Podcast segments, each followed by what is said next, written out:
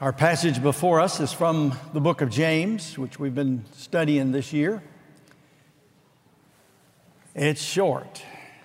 It's interesting how sometimes these passages are long, long, long, but today I don't think I've ever seen one any shorter than this. It's a, a, single verse from James, but it is a mouthful. Hear now, James. Above all, my brothers, do not swear either by heaven or by earth or by any other oath. But let your yes be yes and your no be no, so that you may not fall under condemnation. This is the word of the Lord. You may be seated.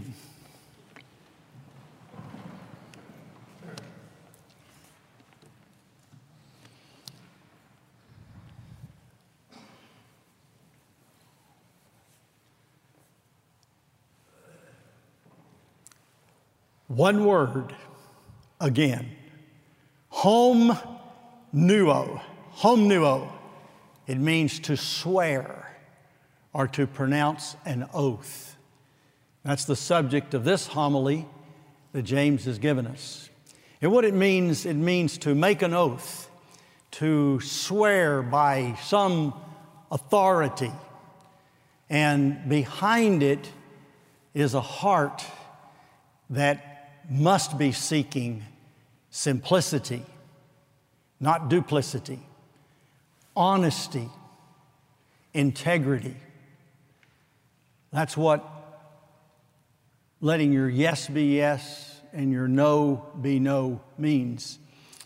And it's a serious matter. We don't think of it often, but we do it a lot. In commerce, every day, we make a pledge to pay something. We make a pledge to our church. We make a pledge to various organizations with donations. We deal constantly in business deals and bargains and purchases and arrangements and commitments. This all falls under this particular venue of speech in the world of society, we make vows, marriage vows. In professions, we make commitments to our profession with loyalty oaths and with ethical oaths. And in this church, we make vows every few Sundays when we baptize our children.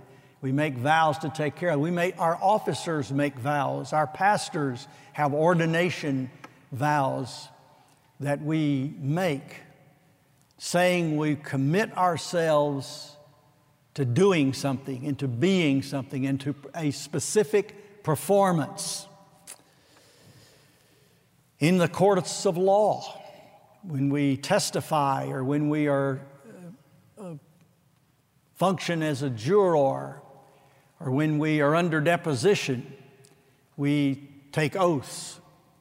We swear that we will tell the truth, the whole truth, and nothing but the truth. We swear that we will uphold a documentation like the Constitution or a particular co- covenant or contract. In public office, we look forward every four years to seeing somebody stand up there, put their hand on the Bible, and say that they will faithfully uphold the Constitution. It's part of our common life. We even make personal vows. We commit to one another in a very personal way. And we even make vows from time to time that are a little bit questionable. we get in a circumstance, we get in a particular situation, and it's pretty difficult and it's tight and it's, it, it is uh, um, prickly and we'll vow to the Lord or to someone that if you'll get me out of this, if you'll get me through this, then I will do, I'll never miss church at 8 o'clock on Sunday morning or some similar vow like that. I'll, I will do this, I will do that. Ecclesiastes tells us, the preacher tells us in his wisdom, said, pay your vows, even if it is to your hurt. In other words, even if it costs you to keep a vow, pay your vows. And we take vows and swear oaths when we go into military service to defend the Constitution, to defend the country. You see, James has dealt, and will even deal once more in this book, with all kinds of speech because it's out of the issues of the heart that man speaketh. And therefore, it's in our hearts is where the real issue is, of course, but it's what we say. Highly important. And he's dealt, and the scriptures deal with sins of speech, lying, slander, grumbling, boasting, bearing false witness, cursing taking the name of the Lord in vain. It can be a frivolous use of the name of God, or it can be just uh, something that is, is sincere as it can be, but it is swearing unnecessarily using the name of the Lord. And we even do it euphemistically. Have you ever noticed? Sometimes in, instead of using the word God, we simply shorten it, put a sufformative on it, and say, gosh or golly. Sometimes we even, in order to, to, not say the name of God, we will say an attribute of God. Oh, my goodness. In the case of using the name of Christ, the Son of God, we'll hear ourselves and we'll hear others saying, instead of Jesus, they'll say, Gee. Sadly, in our day and time, very few people are even polite enough to use those euphemisms.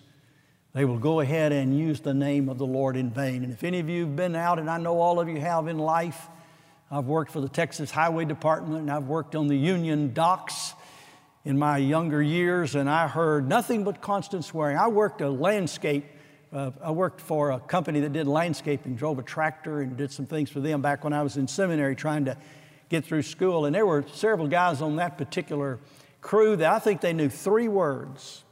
It's all they knew. They had a word or two for God and a word or two for some other things. And they used it in every form. They used it as a noun, they used it as a, a verb, as an adjective, as an adverb. Everything, every part of speech, they could communicate using those three or four words. And you knew what they were talking about. but they never, they never. Sometimes the weakest characters and the weakest personalities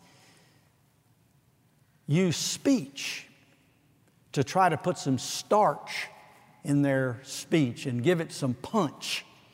And that's what we so often do with swearing. We take the name of the Lord in vain.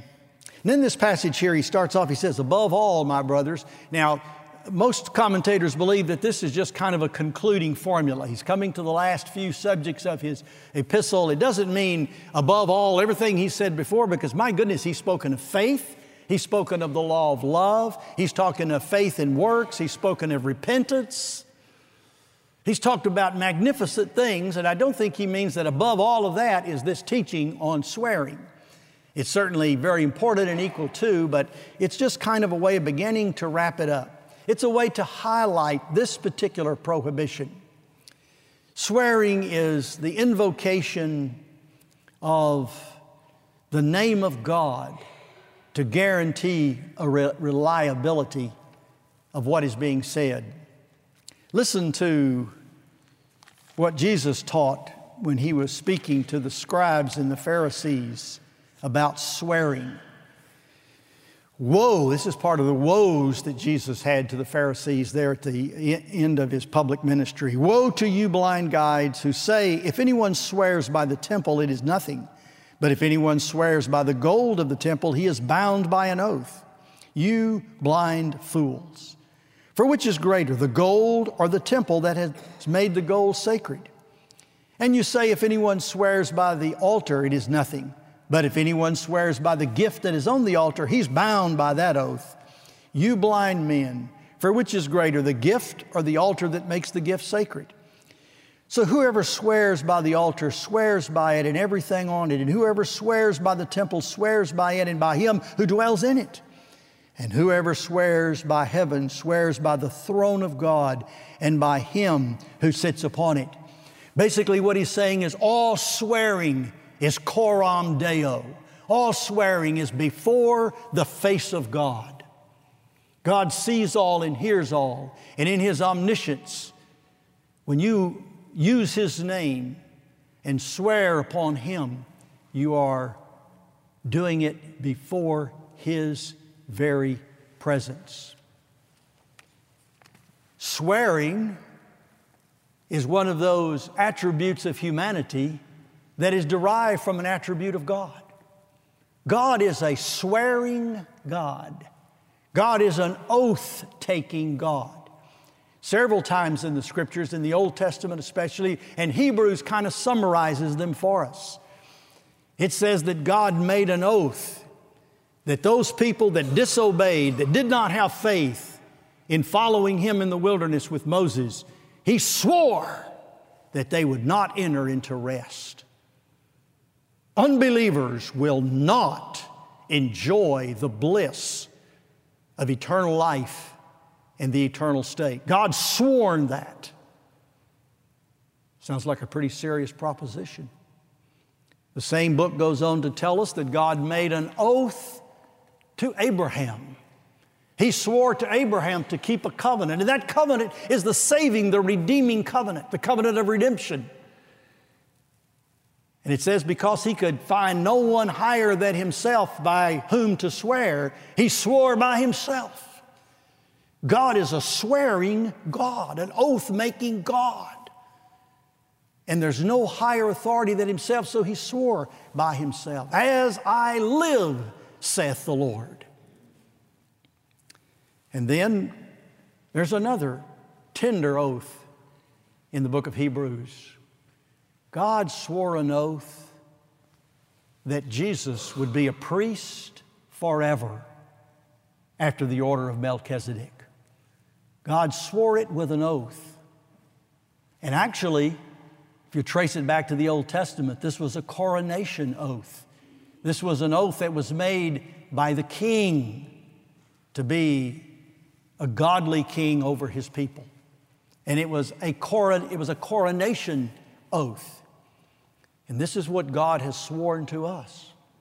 He's committed to us Christ as a priest. What does a priest do? A priest makes sacrifice, and Christ is that sacrifice for our sins, that atoning sacrifice saving sacrifice. What does a priest do? A priest intercedes and pleads for his people. The Bible tells us that Jesus Christ is a priest forever.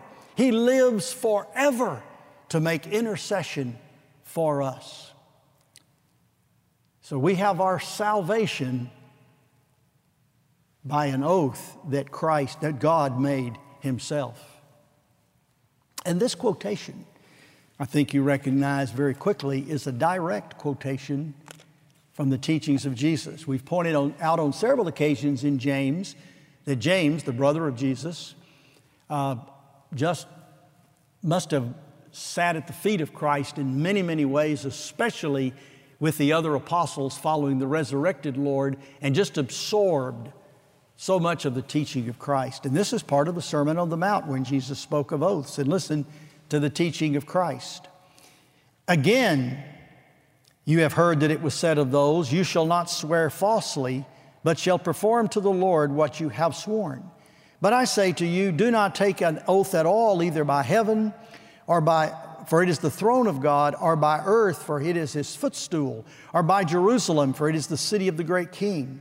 And do not take an oath by your head, for you cannot make one hair white or black. Let what you say be simply yes or no. And listen to this statement anything more than this comes from evil. I think what Christ is trying to say, and James is emphasizing, is that our speech should be of such integrity and of such honesty and of such simplicity and sincerity that you don't need to have a formalized oath at all. Your yes is yes, your no is no. Your word is so dependable because, in the image of Christ, you need only to say yes when you mean yes and no when you mean no. Your mere, mere word has the force of strength, stability, integrity, truthfulness, godly speech. Christ like speech. So many of our sins, and especially for those of us that are a little more verbal than others, so much of our sin life is tied up in our speech. I don't know how many times in my life I've had to retrace, retrack, apologize for something that I've said. I don't know how many times I've should have done that and I just failed to do it. Because we speak quickly and we speak impulsively. We speak out of all of that which is corrupt within our souls. We speak out of our anger. We speak out of our bitterness, our jealousies and envy. And we speak out of our, our inferiorities. And we speak out of that which we think is detestable. Isaiah, one of the great confessions anywhere in the Bible is Isaiah standing in the presence of the Lord, feeling the awesome power of God's presence there in the throne room, not even able to look, just all he could see was the floor because he was prostrate before the Lord. He said, I am, woe is me, I'm a man of unclean lips. And I dwell in the midst of a people of unclean lips. That's one of the biggest frustrations to me. I don't know about you, but I live in the midst, I'm a man of unclean lips. But I dwell in the midst of a people. If I watch too many shows where I hear them use one vulgarity and one profanity after another, I find myself thinking in those terms. All of a sudden, through my mind, and hopefully not over my lips, but through my heart and mind, will come one of the filthy oaths and swearing and vulgarity and profanity. If profanity is reaching up to try to find that which is sacred to add force to our speech, vulgarity is reaching down. That is going into human bodily functions of elimination and sexual activity and trying to, to take that which is taboo and bring it out to give stark force to our speech. And you cannot watch too many movies these days without hearing a handful of words over and over and over and over, whether it's necessary to the plot or not. And you'll see people tonight receiving awards for that kind of speech. For for us as Christians, that ought not be. This should not be named among us, brothers and sisters. And one of the things we have to watch is how willingly are we to dwell in the midst of an unclean people? Do we not separate ourselves and see that there's a necessity for some measure of holiness in our life? and not expose ourselves or our children to this incessant sewer pipe of language. But we should have unadorned speech, unvarnished, clear, clean, concise, yea and nay. And so much of life is based upon affirmations He's already argued for no duplicity. He talked about the double minded man in this passage twice already. Well, that's the person that can't really give you a yes or a no because they're duplicitous and they're, they have, they're ambivalent and, and, and perhaps completely disingenuous. He calls upon us to be devoted to the truth. You see that in formal documentation, especially in the world of religion and politics. Every time you turn around, there is a manifesto being written, there's a confession being set forth, there may be a position statement, laws and policies that are being delineated And often, if to be real clear, you will hear them say, We deny thus and so and something else. And we affirm this and that and the other. And that's an attempt to try to understand clearly a yes and a no, an affirmation and a negation, a denial. How serious is this matter? Let's look at one more scripture and we're through. Still in the book of Matthew, we go here to Matthew chapter 12, and this is the teaching of Jesus still. I tell you, on the day of judgment, people will give account for every careless word they speak.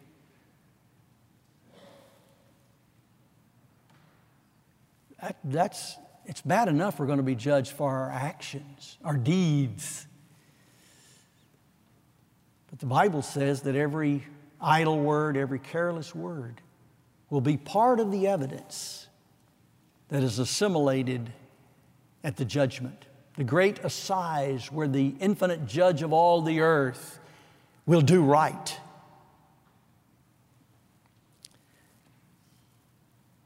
Jesus says, For by your words you will be justified, and by your words you will be condemned. That's pretty clear, isn't it? What word condemns us? the sinful word, the bitter word, the doubtful word, the word of rebuke, and most of all, the word of denial that Jesus is truly the Son of God. What word will justify us? That word that says, if you will confess with your mouth the Lord Jesus that's the word. That's the good word. That's the saving word. It's the confession, believing in the heart, and confessing with your mouth.